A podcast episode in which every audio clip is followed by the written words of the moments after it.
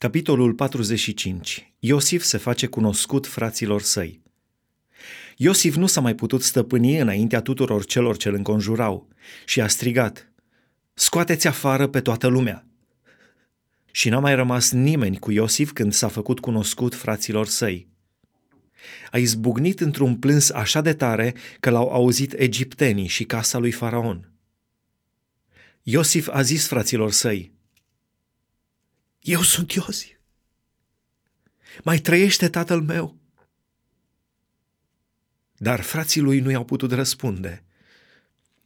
Așa de încremeniți rămăseseră înaintea lui. Iosif a zis fraților săi, apropiați-vă de mine. Și ei s-au apropiat.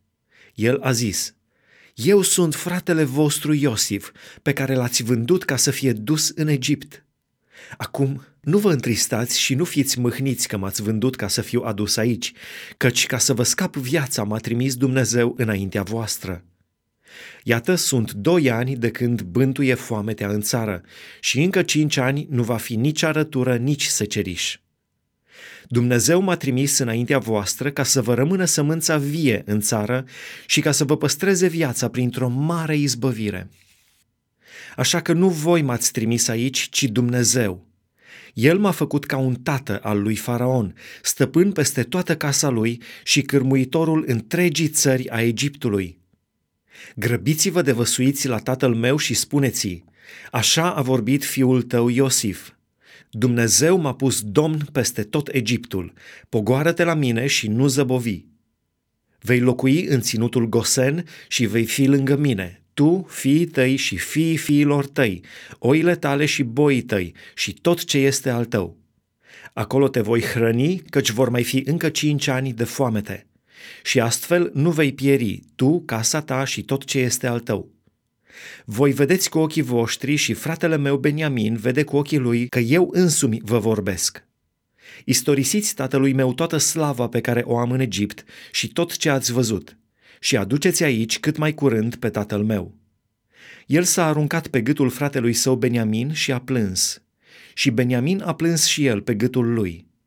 A îmbrățișat de asemenea pe toți frații lui plângând. După aceea, frații lui au stat de vorbă cu el. Întoarcerea fiilor lui Iacov la tatăl lor.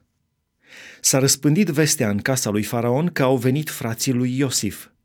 Lucrul acesta a plăcut lui Faraon și slujitorilor lui. Faraon a zis lui Iosif, Spune fraților tăi, iată ce să faceți.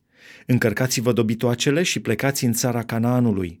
Luați pe tatăl vostru și familiile voastre și veniți la mine. Eu vă voi da ce este mai bun în țara Egiptului și veți mânca grăsimea țării. Ai poruncă să le spui, așa să faceți. Luați-vă din țara Egiptului care pentru pruncii voștri și pentru nevestele voastre. Aduceți pe tatăl vostru și veniți. Să nu vă pară rău de ceea ce veți lăsa, căci tot ce este mai bun în țara Egiptului va fi pentru voi. Fiii lui Israel au făcut așa. Iosif le-a dat care după porunca lui Faraon, le-a dat și merindă pentru drum. Le-a dat la toți haine de schimb, iar lui Beniamin i-a dat 300 de sicli de argint și 5 haine de schimb. Tatălui său i-a trimis zece măgari încărcați cu ce era mai bun în Egipt și zece măgărițe încărcate cu grâu, pâine și merinde, pentru ca să aibă pe drum. Apoi a dat drumul fraților săi care au plecat și le-a zis, să nu vă certați pe drum. Ei au ieșit din Egipt și au ajuns în țara Canaanului, la tatăl lor Iacov. Și i-au spus, Iosif tot mai trăiește și chiar el cârmuiește toată țara Egiptului.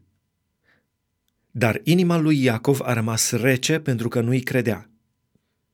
Când i-au istorisit însă tot ce le spusese Iosif și a văzut carele pe care le trimisese Iosif ca să-l ducă, duhul tatălui lor, Iacov, s-a înviorat.